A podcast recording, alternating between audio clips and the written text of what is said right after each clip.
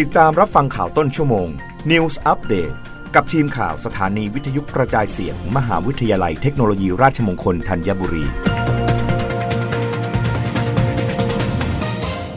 รับฟังข่าวต้นชั่วโมง โดยทีมข่าววิทยุราชมงคลธัญบุรีค่ะ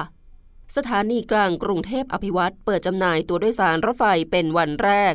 สถานีกลางกรุงเทพอภิวัตรหรือชื่อเดิมสถานีกลางบางซื่อ เปิดให้บริการจำหน่ายตัวโดยสารรถไฟเป็นวันแรก ตามที่การรถไฟแห่งประเทศไทยได้จัดทำแผนการเปิดใช้สถานีกลางกรุงเทพอภิวัตรซึ่งจะปรับเปลี่ยนสถานีต้นทางปลายทาง ของรถไฟทางไกล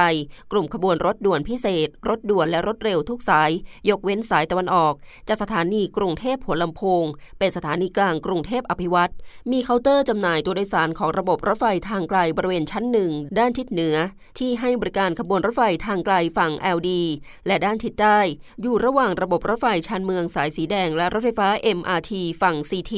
เบื้องต้นจะเปิดให้บริการจำหน่ายตั๋วรถไฟทางไกลฝั่ง CT ก่อน เนื่องจากบริเวณดังกล่าวเป็นจุดเชื่อมต่อกับผู้โดยสารที่เดินทางด้วยระบบรถไฟชานเมืองสายสีแดง และรถไฟฟ้าสายสีน้ำเงิน ซึ่งสามารถอำนวยความสะดวกให้ผู้โดยสารที่มีความประสงค์ซื้อ และจองตั๋วโดยสารขบวนรถไฟทางไกล